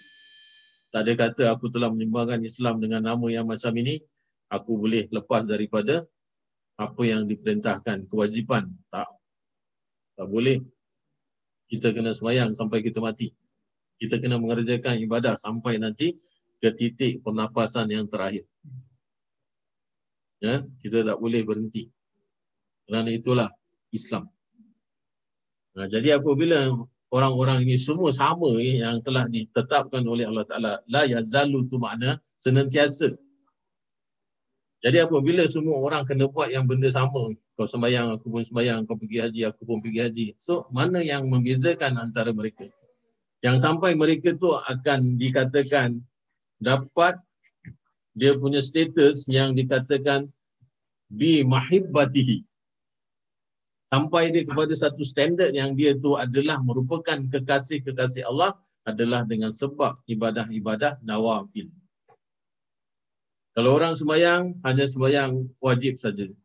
Sembahyang rawatib sunat sebelum sebelum wajib, sunat sebelum fardu, sesudahnya ba'diahnya qabliyahnya ah tak apalah ni sunat ada tak payah buat lah kita dah sembahyang dah okey je tak kisah Oh, sebab puasa, puasa lah. Puasa memang kerana apa? Itu diwajibkan bila? Bulan Ramadan. Luar daripada bulan Ramadan, ada puasa 10 Muharram, ada puasa uh, hari Arafah, ada puasa Senin, ada puasa Kamis, ada puasa bulan Syakban, ada puasa bulan Rejab, ada puasa bulan Muharram, ah tu tak payahlah, tu semua sunat tak payah buat. Ya memang tak salah lah, tak buat tak tak apa, tak ada dosa pun. Ha, kalau buat dapat pahala, tak buat pun tak ada dosa kerana benda tu bukan wajib. Tetapi yang inilah yang Allah Ta'ala nak bezakan antara kita semua. Kerana dengan sebab rajinnya mengerjakan nawafil, tak kira puasanya kah, hajinya kah, umrahnya. Ini kalau haji umrah ni tentunya merujuk kepada orang yang tinggal di sana kan. Kerana kalau kita yang tinggal jauh daripada uh, tanah suci Mekah, setentunya memerlukan banyak itu ongkos ataupun banyak banyak belanja. Uh, orang tak mungkin akan dapat melakukannya yang sunat-sunat eh maknanya sudah umrah sekali yang wajib haji sekali yang wajib nak buat lagi haji sunat nak kena kumpul duit berapa banyak tu kan ha, jadi itu barangkali tak merujuk kepada kita walau macam mana pun kalau kita memang ada banyak duit daripada kita menghamburkan kepada tempat yang tidak baik sekurang-kurangnya mengerjakan haji berulang kali umrah berulang kali adalah merupakan satu kebaikan lebih baik daripada kita melancung pada tempat-tempat maksiat walau macam mana pun akan terjadi lebih baik lagi kalau kita memberikan wang yang berlebihan daripada untuk kita pergi haji sunat kita dan pergi umrah sunat kita kepada orang yang belum pernah pergi haji dan belum pernah pergi umrah tetapi tidak punya kemampuan dan dia sangat mengharapkan rindu kepada Ka'batullah. Itu yang lagi lebih baik. Dan itu juga adalah termasuk nawafil. Perkara-perkara yang kita ni dianggap sebagai orang-orang yang mengukuhkan tali silaturahmi antara ummah jadi apabila Allah Ta'ala sudah cinta kepada orang-orang yang mengerjakan nawafil ini, ha, so another perkataan yang untuk menggamit kasih sayang Allah kepada kita adalah melalui ibadat sunnah. So jangan cakap ibadat sunnah tak penting. Dalam sini sudah mengatakan, Ya taqarrabu ilayya. Dia dekat kepada aku bil nawafil bin nawafil dengan perkara-perkara yang disunatkan. Bangun malam, tak wajib sembahyang malam. Tapi itulah yang menjadi pintu ataupun kunci kedekatan dengan Allah. Siapa yang berkorban, korbankan tidurnya. Ketika sedap-sedap tidur, bangun mengerjakan ibadah pada malam hari. Dan dia akan dapat kedekatan dengan Allah. Ha hatta uhibbahu sehinggalah aku mencintai ha, jadi nawafil adalah yang dicintai oleh Allah. Jadi siapa yang mengerjakan nawafil adalah merupakan calon-calon yang bakal Allah Taala bagi mahabbah. So jangan kita mempersia-siakan.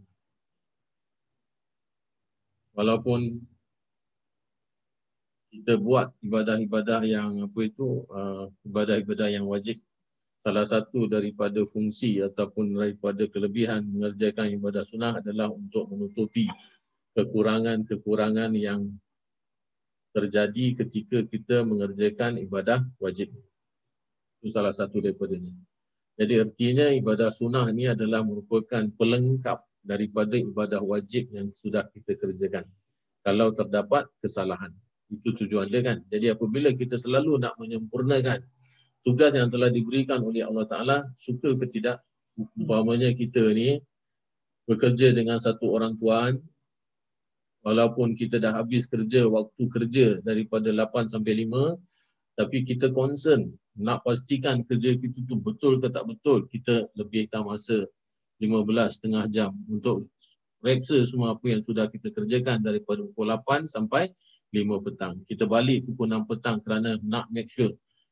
Oh, bos tengok apa kenapa tak balik, tak balik lagi.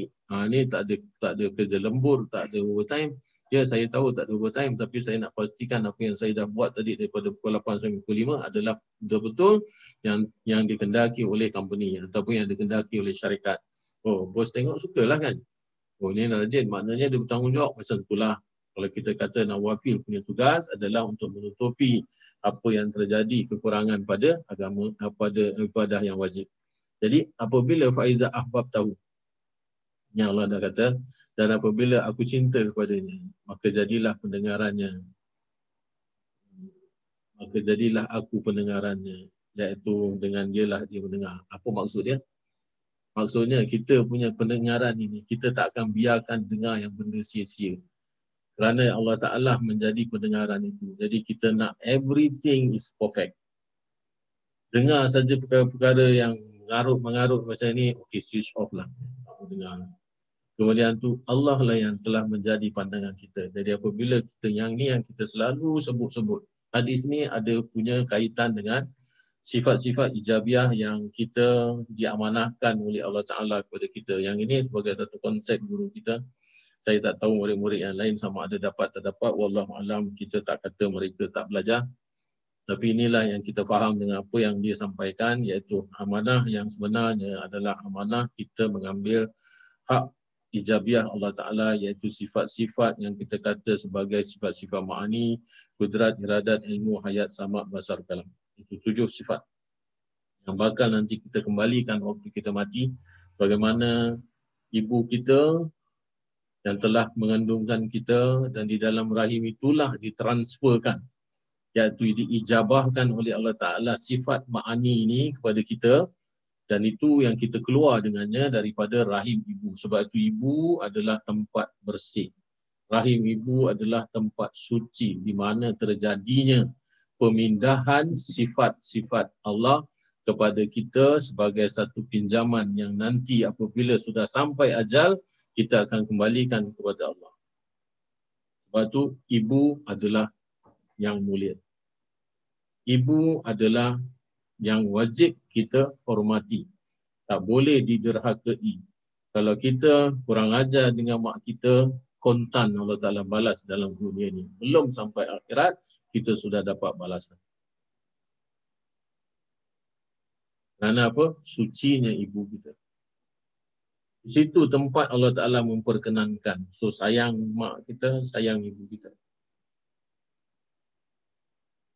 Dia adalah punca kehidupan kita.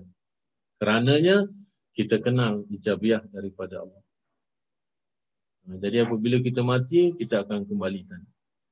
Jadi kalau benda yang kita pakai ini selama hidup kita kotor, macam mana kita nak berhadapan dengan Allah? Sebab itu di sini, hadis ini menjelaskan macam mana untuk membersihkannya adalah melalui nawafil. Buat sungguh-sungguh. Ibaratkan nawafil itu jadi macam wajib bagi kita. Yalah, hukumnya tetap sunat. Tapi bila sampai kita, kita sayang untuk meninggalkannya. Lama hari aku terbangun lambat subuh. Sadar-sadar sudah pukul enam setengah. Ataupun sudah nak dekat habis subuh. Kalau nak dekat habis subuh, kita tak sempat lagi nak buat solat subuh, solat sunat subuh. Jadi kita cepat-cepat nak buat sembahyang fardu subuhnya kerana takut akan kehabisan waktu. Tapi penyesalan ada di dalam hati oh aku lambat bangun. Bukan aku sengaja aku lambat bangun tapi aku tak dapat nak buat sembahyang sunat subuh. Walaupun dua rakaat. Kerana takutkan nanti terlepas pula nanti fardu subuh kerana matahari sudah hampir terbit. Ada rasa menyesal. Ha, kita nak buat nawafil kita macam itulah. Kalau kita tak sembahyang rawatib, kita rasa macam kurang. Kalau kita nampak orang yang meminta, kita tak bagi, kita rasa macam tiba. Ha, yang ini, rasa yang inilah yang dikatakan sebagai mahabbah. Jadi kalau apa ini sudah terjadi dalam kita, maka itulah yang Allah Ta'ala kata, ahbab tahu, aku pun cinta kepadanya. Jadilah kita punya telinga, kita punya pandangan, kita punya perkataan, lidah kita, kita punya tangan, kita punya kaki, semua adalah Allah Ta'ala. Kita atas dasar kudrat, iradat, ilmu, hayat, samak, basar, kalam itulah yang kita senantiasa murakabah. Ha, kita sudah merasakan bahawa kita ni diperhatikan oleh Allah. So, hati-hatilah di dalam tindak tanduk kita. Jangan sampai menyalahi ataupun menyacatkan sifat-sifat izabiah itu sampai nanti kita berhadapan dengan Allah, tak tahu apa nak cakap. Kenapa benda ni boleh rosak? Walhal pambil daripada rahim mak kamu adalah suci bersih, putih melepak tapi sekarang balik kenapa kotor? Aku nak jawab.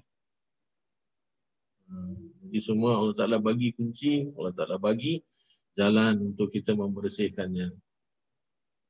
Kita sambung 152 yang bawah tu. Qallama. Jarang-jarang. Takunul waridatu ilahiyah illa baghtatan.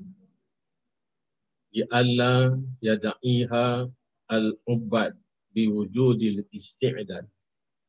Jarang sekali warid ilahi itu datang kecuali secara mengejut. Kita sudah bincang pasal wirid dengan warid. Apa beza wirid, apa beza warid. Dan wirid adalah kalau secara zahirnya adalah beberapa kalimat-kalimat tertentu yang berbentuk tasbih, yang berbentuk tahmid, yang berbentuk takbir yang kita ulang-ulangkan. Boleh selawat, boleh juga daripada ayat-ayat Al-Quran, boleh juga kalimat-kalimat zikir yang lain sebagai wirid harian iaitu kita berulang-ulang, mengulang-ulangi. Termasuklah Al-Fatihah itu sendiri yang kita boleh ulang-ulangkan sebagai satu zikir, kuluhu. Bagaimana yang sudah kita bincang dalam kitab itu, apa itu, Taudihul Syubahat itu. Ha? Kitab yang lagi satu itu. Ha, jadi itu semua boleh dikatakan sebagai wirid. Dan makna wirid secara batin yang sudah kita jelaskan juga adalah merupakan istiqamahnya kita dalam satu-satu amal. Ha, kalau kita memang pagi-pagi suka pergi semayang berjemaah, itu pun wirid. Iaitu kita bangun, kita make it ourselves untuk sadar sebelum subuh kita siap-siap pergi masjid sembahyang berjemaah sampai saja masjid keluarkan duit masuk dalam tabung. Itu rutin yang kita buat dan perbuatan-perbuatan seperti macam ini yang baik tapi rutin adalah wirid. Tiap kali sembahyang Jumaat, orang sembahyang Jumaat hari Jumaat, kita sudah macam terlatih uh, bikin apa, epok-epok ke, bikin apa-apa saja. Jadi kita hantar pergi masjid. Kita sentiasa looking forward, tunggu hari Jumaat kerana nak buat perbuatan ini. Yang ini juga mirip. Kita ada kenal orang-orang miskin, beberapa keluarga, ada tiga, empat keluarga miskin yang kenal dengan kita, yang kita kenal dengan dia. Kita tahu mereka betul-betul memerlukannya. Tiap-tiap tahun kita berhari raya sama mereka umpamanya. Jadi bulanan daripada gaji kita kerana kita tahu kemiskinan mereka, mereka tak ada orang yang bantu, keluar daripada gaji kita iaitu separuh daripada gaji kita kita bagikan kepada tiga atau empat keluarga ini. Tiap-tiap bulan kita supply. Tiap-tiap bulan kita tanggung dia. Ini pun wirid. So jangan jangan kata wirid hanya duduk zikir saja. Tidak. Jadi sebab itu apa semua yang rutin perbuatan yang kita kerjakan berulang kali dan kita akan rasa kecewa kalau kita tak lakukannya, ini adalah wirid. Daripada natijah perbuatan wirid ini, kita akan dapat warid. Warid ini adalah anugerah Allah Ta'ala. Macam mana tadi kita kata nawafil tu akan menjadikan kita ni yang dicintai oleh Allah Ta'ala. Warid, wirid juga sama. Jadi wirid ni akan mendatangkan warid. Warid adalah bentuk anugerah yang didatangkan oleh Allah Ta'ala dalam jiwa kita. Atas sebab natijah perbuatan kita yang rutin. Jadi sebab itu kita kata macam mana warid ni datang Inilah yang disebutkan iaitu jarang sekali warid ilahi itu datang kecuali kerana secara mengejut tiba-tiba. Macam mana semalam saya sudah ceritakan kisah apa itu Al-Hafi itu. Bishr Al-Hafi semalam yang sudah saya ceritakan semalam siapa yang masuk kuliah saya. Bishr Al-Hafi itu macam mana dia orang apa dia? Dia orang maksiat banyak dia orang minum arak, mabuk-mabuk, suka lepak-lepak, benda tak guna dia buat banyak. Dan waktu dia mabuk tu dia jumpa, nak balik rumah tu dia jumpa satu kertas yang ada tulisan Bismillahirrahmanirrahim. Dia ambil, dia cium, dia bersihkan, balik dia letak minyak wangi, dia taruh dalam peti. Itu hanya satu kali perbuatan, bukan wirid pun. Itu hanya kebetulan saja. Tapi oleh kerana cinta dia kepada benda ni memang sudah ada dalam diri dia yang tak pernah dia buat dan itulah dengan sebab itu Allah Ta'ala datangkan kemuliaan kepada dia. Sama juga macam ni. Sebab itu apabila warid tu akan datang Allah Ta'ala bagi tanpa kita sangka dia itu akan jadi. Supaya tidak ada orang yang mengaku dan mendakwa bahawa Warid ilahi itu datang dengan sebab adanya persiapan untuk menerima kurnia itu. Jadi manusia tidak boleh berbangga bahawasanya aku buat ni, aku buat ni, aku dicintai oleh Allah Ta'ala. No such way. Ha. Kerana Allah Ta'ala nak tetapkan keikhlasan kita beribadah. Kerana ini semua adalah ibadah sunnah. Dan rutin-rutin yang kita buat ni adalah untuk memberikan kebahagiaan kepada orang lain dan merupakan kepuasan kepada diri kita dan kita akan rasa menyesal ataupun kita rasa kelindan apabila kita tak dapat melakukannya dan Allah Ta'ala akan datangkan warid itu secara tiba-tiba. Dan warid itu ada empat macam.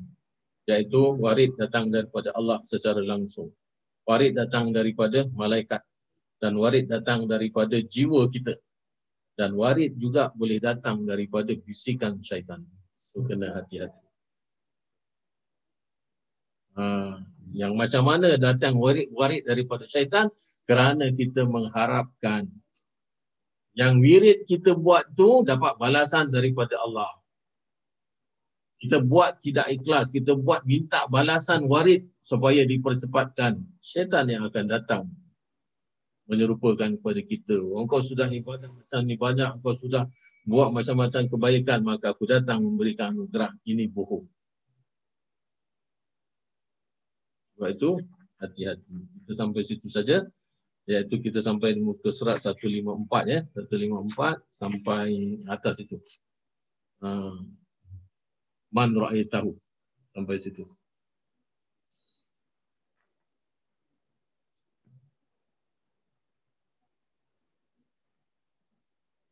kalau belajar tasawuf ni banyak benda nak cakap Sebetulnya tasawuf ni bukan bukan apa subjek cakap. Tasawuf ni subjek buat sebenarnya. Bismillahirrahmanirrahim. Nafa'anallahu ta'ala bi'ulumihi amin. Uh, kitab ini apa ni? Sabilal Muhtadin. Muka surah jilid yang kedua, muka surat tujuh. Bawah sekali, faslun. Satu fasal pada menyatakan sujud tilawah. Sujud tilawah adalah sujud kerana ayat-ayat tilawah ataupun ayat-ayat yang memerintahkan untuk sujud. Dia ada berapa dalam Quran? Ada 14 eh.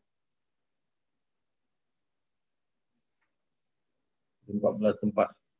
Cuma satu tempat tu dipertikaikan sama ada dia sujud tilawah ataupun sujud syukur iaitu tentang taubatnya Nabi Daud alaihissalam surah Sad kalau tak silap Bismillahirrahmanirrahim. Allah Ta'ala bi'ulumihi amin. Fazlun pada menyatakan tiga baris dari bawah. Fazlun pada menyatakan sujud tilawah. Bermula sujud tilawah itu sunat bagi orang yang membaca ayat sajadah. Dan bagi yang mendengar dia sama ada mendengar ia akan dia dengan kasat atau tiada dengan kasat. Dan terlebih mu'akadah sunat sujud bagi yang mendengar dengan sujud orang yang membaca dia. Jadi apabila kita dengar orang baca, kita kita sujud dengan sebab kita mendengar bacaan sujud tilawah ataupun bacaan ayat-ayat yang memerintahkan sujud. Tetapi muakadnya itu bagi yang mendengar dengan tiada kasat. Tiada seperti muakadnya bagi yang mendengar dengan kasat. Ha, jadi beza kalau orang yang mendengar memang betul dengan tujuan dia nak mendengar sama dengan orang yang terdengar tidak ada kasatnya tentu beza. Jadi yang lebih muakkad tu adalah yang mendengar dengan secara kasat. Dan apabila sujud orang yang mendengar serta orang yang membaca, maka tiada bertambat. Maknanya tak ada ikatan. Bukan makna dia kedua macam mana kita sembahyang dalam sembahyang tu lain. Lepas sembahyang kalau imam baca ayat-ayat tilawah, imam sujud, kita kena sujud. Maknanya kita adalah kedua. Maknanya imam sujud, kita sujud. Kalau imam tak sujud, kita tak sujud gitu. Tapi kalau di luar daripada sembahyang, bukan bermakna orang yang baca ayat tilawah dia sujud, kemudian tu kita kena baru kena ikut sujud. Tidak macam tu. Kerana dia tak ada hubungan. Kita boleh saja sujud sendirian-sendirian dan dia pun dengan sujud dia yang sendirian. Kerana dia baca, dia sujud. Dan kerana kita dengar, kita sujud. Macam tu. Tak ada bertambat dia dengan dia dan tiada berniat mengikut dia dengan dia. Maknanya tak payahlah niat nak ikut sujudnya orang yang baca ayat tilawah. Tetapi jika berniat mengikut orang yang mendengar, dengan orang yang membaca pada sujudnya nescaya adalah ia harus. Jadi kalau kita niat, maknanya kita niat kerana dia baca, dia sujud tilawah dan kita dengar, kita pula niat, oh aku ikut dia lah. Pun tak jadi apa masalah. Sujud tu tetap sah. Demikian tersebut di dalam kitab Nihaya dan kitab Mughni. Dan tiada sunat sujud tilawah bagi orang tuli. Kerana orang tuli tak dengar macam mana dia nak sujud. Ha, dan jika tahu ia akan sujud orang yang membaca dia sekalipun dan tiada harus sujud tilawah melainkan pada tempatnya. Dan sujud ni bukan sembarang sujud lah. Ya, sembarang sujud ni kerana bertepatan dengan tempatnya iaitu tempatnya di mana ketikanya kita membaca ayat-ayat tilawah. Kalau tak baca ayat tilawah tak boleh sujud sebarang-sebarang. Jadi kena pada tempatnya iaitu ketika mengiringi akhir ayat sajadah seperti yang lagi akan datang kenyataannya. Dan ayat sajadah itu, itu salah tu, itu bijaannya patut itu bukan ayat. Dan ayat sajadah itu 14 ayat lain daripada sajadah yang pada surah Sad.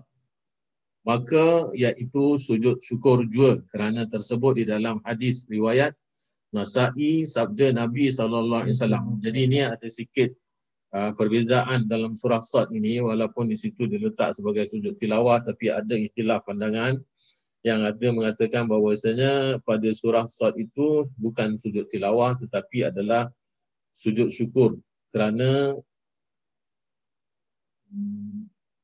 berdasarkan daripada hadis yang Rasulullah sebut daripada riwayat Nasa'i apa hadis tersebut? Sajadah telah bersujud akan dia Dawud oleh Daud oleh Nabi Daud taubatan sebagai bertaubat wanas juduha syukran dan kami bersujud syukran sebagai tanda syukur.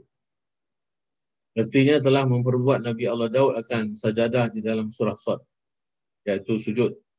Kerana taubat daripada kesalahannya dan kita perbuat akan dia kerana syukur. Yakni kerana syukur atas diterima Allah taubat Nabi Daud.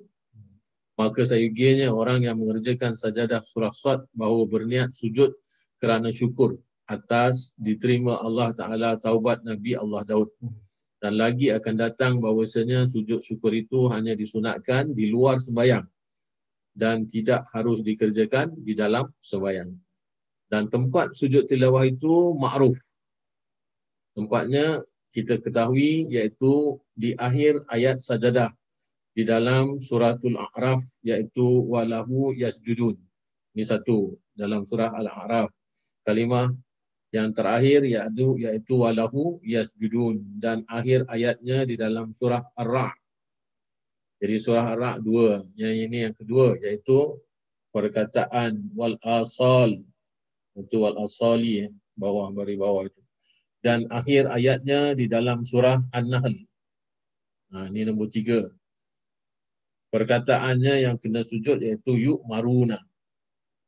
Dan akhir ayatnya di dalam surah Isra' Ini yang sudah yang keempat.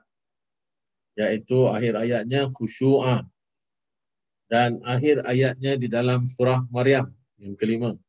Iaitu akhir perkataan kalimahnya bukiya. Dan akhir ayat sajadah yang pertama di dalam surah Al-Hajj. Al-Hajj ada dua sujud tilawah. Iaitu ayat yang pertama akhir dengan ma yasha'u dan akhir ayatnya yang kedua di dalam surah yang sama iaitu surah Al-Hajj la'allakum tuflihun. Ini sudah ada berapa? Dua. Dan akhir ayatnya di dalam surah Furqan iaitu nufura. Dan akhir ayatnya di dalam surah An-Nam iaitu Al-Azimu. Dan akhir ayatnya di dalam surah uh, Sajadah la yastakbiruna. Dan akhir ayatnya di dalam surah Fussilat yaitu yasamuna. Dan akhir ayatnya di dalam surah An-Najm yaitu akhir surah uh, kalimahnya fasjudu lillahi wa'budu dan akhir ayatnya di dalam surah Al-Insyiqaq iaitu yasjuduna. Dan akhir ayatnya di dalam Iqra bismi rabbikal ladzi khalaq. Ini surah Alaq ya. Iaitu waqtarib. Ha, dan demikian lagi tiada harus sujud tilawah melainkan pada bacaan yang masyru' pada bacaan yang disyariatkan iaitu bacaan yang kebilangan. Maknanya bacaan itu dipakailah maknanya bacaan itu valid. Lagi tiada haram di dalamnya dan tiada makruh. Dan jika ada bacaannya itu sunat sekalipun maka dari kerana inilah sunat sujud bagi bacaan kafir yang halal bacaannya seperti Yahudi Arab Islamnya. Jadi walaupun orang kafir umpamanya eh, orang kafir ataupun kita kata orang Yahudi, orang ahli kitab, orang Nasrani dia baca dia baca Quran, dia tahu baca Quran kerana memang orang Arab, ada orang Arab Nasrani, ada orang Arab pun agamanya Yahudi kan. Kadang-kadang orang Yahudi ni campur dengan orang Arab lebih banyak dia campur dengan orang-orang lain. Jadi sebab tu kadang-kadang orang Yahudi pada segi kehidupan harian eh, dia boleh terima Islam sebagai jiran, sebagai sahabat tapi agama dia tak nak. Nah, itu degilnya orang-orang Yahudi. Dia boleh baik. Eh, dia boleh jadi doktor, boleh bantu orang-orang Islam. Uh, tapi agama tetap dia tak akan uh, masuk agama Islam. orang Yahudi dia degil. Ada orang Arab, banyak orang Nasrani dari dulu. Ha, daripada sejak zaman Nabi sudah ada orang-orang Nasrani Arab. Hmm. Jadi sebab itu yang uh, yang diharapkan Islamnya, maknanya Nasrani ni memang dah jinak-jinak dengan Islam. Diharapkan dia masuk Islam. Jadi kalau dibaca pun adalah bacaan itu halal. Uh, maknanya bacaan itu masyuruk, boleh diterima. Uh, begitu juga dan bacaan kanak-kanak yang mumayyiz dan yang berhadas kecil dan yang sembahyang yang membaca ayat sajadah di dalam kiamnya dan bacaan malaikat dan jin melainkan bacaan orang yang tidur. Jadi kalau kita dengar bacaan orang tidur, orang tidur ni baca ayat sajadah. Kita tak boleh sujudlah kerana dia tak sadar apa yang dia baca. dia pun tak tahu apa dia baca. Uh, iaitu orang yang tidur dan yang junub. Uh, orang junub tak boleh baca Quran tapi dia baca dia bacaannya tak valid. Kalau dah tak valid dah tak payahlah sujud. Kemudian tu bacaan orang yang mabuk juga tak boleh. Pasal apa dia tak tahu apa dia baca. Mabuk tu kan orang yang dah separuh akal dah hilang dah. Dan yang lupa dan bacaan burung. Burung diajar bercakap. Ha, kemudian tu baca baca Quran. Yang ada burung pun sampai kan boleh sampai macam Tuhan dia eh. Tak tahu saya bukan ahli burung. Agaknya orang ahli burung ni macam mana dia train burung ni boleh cakap. Penghiran juga agak hari-hari tu dia jumpa burung ni pagi-pagi Bismillahirrahmanirrahim burung ni pun ikut ikut eh satu ayat satu ayat ni mungkin lah kita pun tak tahulah. Bukan ahli burung kita. Kita ahli burung. Apa dengan barang baik je barang murah semua nak angkat. Apa lagi durian eh? Oi, kalau tak borong tu rugi rasa. Eh, saya. Durian ke sipri pun tak nak.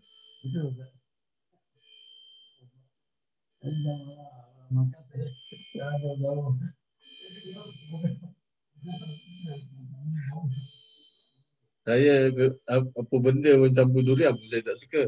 Orang cakap apa pengat durian lah apa. Eh. Tak tahu menikmatilah. Ni raja, raja, raja apa? Raja raja buah kan. Dia raja buah dia, raja bau pun dia juga. Nah, jadi kalau orang yang kena simptom sakit COVID tu kan hilang penciuman kan. Ha, kasih durian yang mana kalau dia boleh bau durian tu dia tak kena sakit COVID.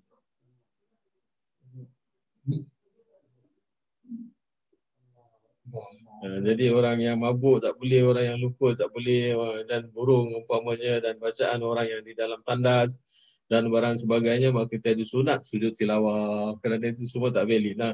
Kerana mendengar bacaan mereka itu. Bermula dalil yang pada yang demikian itu hadis yang telah diriwayatkan akan dia oleh Bukhari dan Muslim daripada anak Amru nah innahu sallallahu alaihi wasallam kana yaqra'ul qur'ana fayaqra'ul surata fiha sajadatu fayasjudu wa nasjudu ma'ahu hatta ma yajidu ba'duna maudi'an li makani jabhatihi.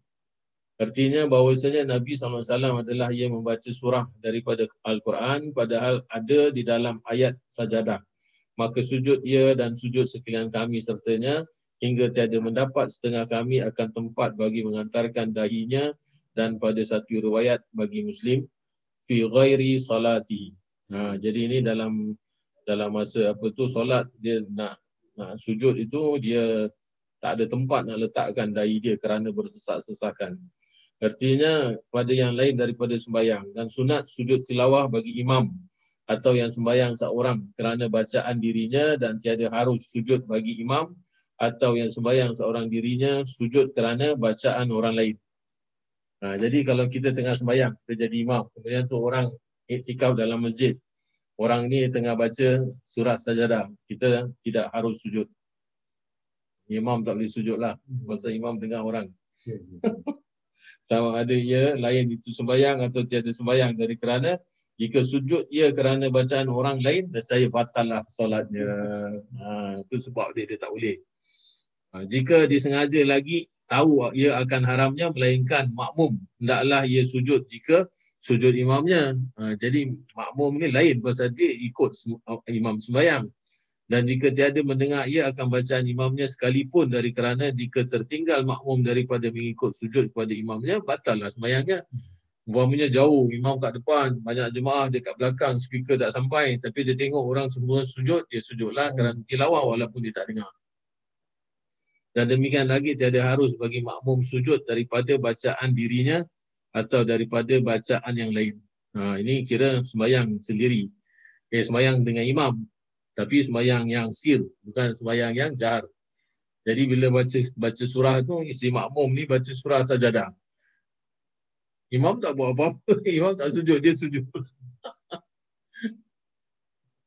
Ha, yang ini tak boleh lah. Hmm. daripada imam atau daripada bacaan imamnya jika imamnya itu tiada sujud kerana jika sujud ia kerana yang demikian itu batal sembahyangnya. Walaupun imam baca surah sajadah ataupun ayat-ayat yang bersangkutan dengan sujud tilawah. Tapi imam tak sujud. Makmum jangan pandai nak sujud. Ha, jika disengaja lagi tahu ia akan haramnya. Dan berulang sujud tilawah itu sebab berulang membaca ayat sajadah. Ha, jadi kadang-kadang orang baca ayat panjang-panjang kan. Ha, ayat panjang-panjang. Kita ambil contoh tu surah Al-Hajj saja. Surah Al-Hajj ada dua tempat untuk kita sujud tilawah. Jadi sampai saja kita kena sujud lagi. Belum tukar rakaat lagi ni. Belum belum daripada berdiri, belum belum rukuk lagi. Tapi baca surah Al-Hajj satu kali habis. Kena jumpa dua pula ayat yang kena sujud sajadah. Ni kena dua sujud lah. Lepas tu dah habis baru rukuk. Ha, macam tu. Dan jikalau di dalam suatu majlis atau di dalam serakaat sekalipun. Wallahu alam sampai situ saja. Dalam radio tidak tak tak tak, tak ni tidak sunat sujud.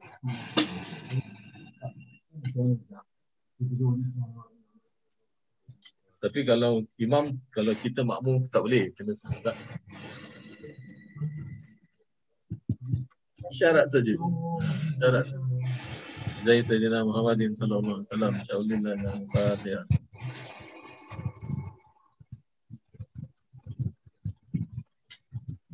اللهم صل على سيدنا محمد صلاة تنجينا بها الأهوال وفادة لنا بها من الحاجات وتطهرنا بها من جميع السيئات وترفعنا بها عندك على الدرجات وتبلغنا بها أصل الغايات من الخيرات في الحياة وبعد الممات وعلى آله وصحبه وسلم تسليما كثيرا برحمتك يا أرحم الراحمين سبحان ربك رب العزة عما يصفون وسلام على المرسلين والحمد لله رب العالمين So sebagai satu peringatan eh uh, minggu depan masih ada lagi kelas eh iaitu kita akan tutup pada 10 hari uh, 11 hari bulan. Kelas Sunday habis dia tutup sebelah hari bulan last. Eh, jadi minggu depan ada lagi satu. Hari Rabu uh, ada kelas tapi itu nanti bergantung pada Ustaz Agus. Kalau Ustaz Agus sihat, sorry dia telefon saya, dia masih belum sihat. Jadi saya kata kenapa tak pergi doktor? Dia kata dia tak suka pergi doktor.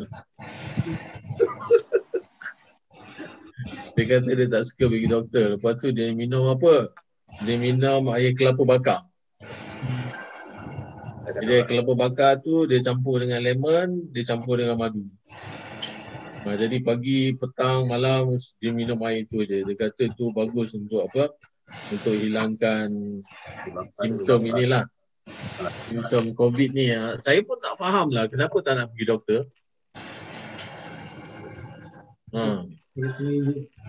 Takut kena injek ke tak tahu pula eh. Jadi mudah-mudahan lah. Kena tahan dah tak boleh mengajar Ustaz. Ha? Kena tahan aja dah tak boleh mengajar. Yelah sekarang pun tak kena tahan pun tak boleh mengajar pun. Masih demam pun. Suara tak ada. Ha, lepas tu yang yang Ustaz Fauzi pula kesiannya isterinya dah positif. Lepas tu anaknya yang nak kena swab tu dah hantar pergi kampung pula tempat kakaknya. Masya Allah saya kata macam mana kita Singapura ada boleh macam tu. Ha, hari raya yang lepas hari raya orang kata kerajaan kata jangan mudik jangan mudik. Orang mudik tu makna balik kampung. Lepas tu malam dah tak ada jalan raya kita kelakar je dekat sana eh. Polis pun ikut hari raya juga. Dah malam tak ada orang, tak ada kenderaan, tak ada roadblock semua angkat. Jadi dah tak ada roadblock, orang pun lari semua malam-malam balik kampung. Ya Allah Akbar. Kelakar betul orang ni. Habibie cakap Singapura ni dot. Dia cakap apa? Yalah, gitu lah. Hmm. InsyaAllah lah kita jumpa eh minggu depan. InsyaAllah. Saya undur diri. Assalamualaikum warahmatullahi wabarakatuh. Nari tak ada keluar harap eh. Waalaikumsalam. Sama.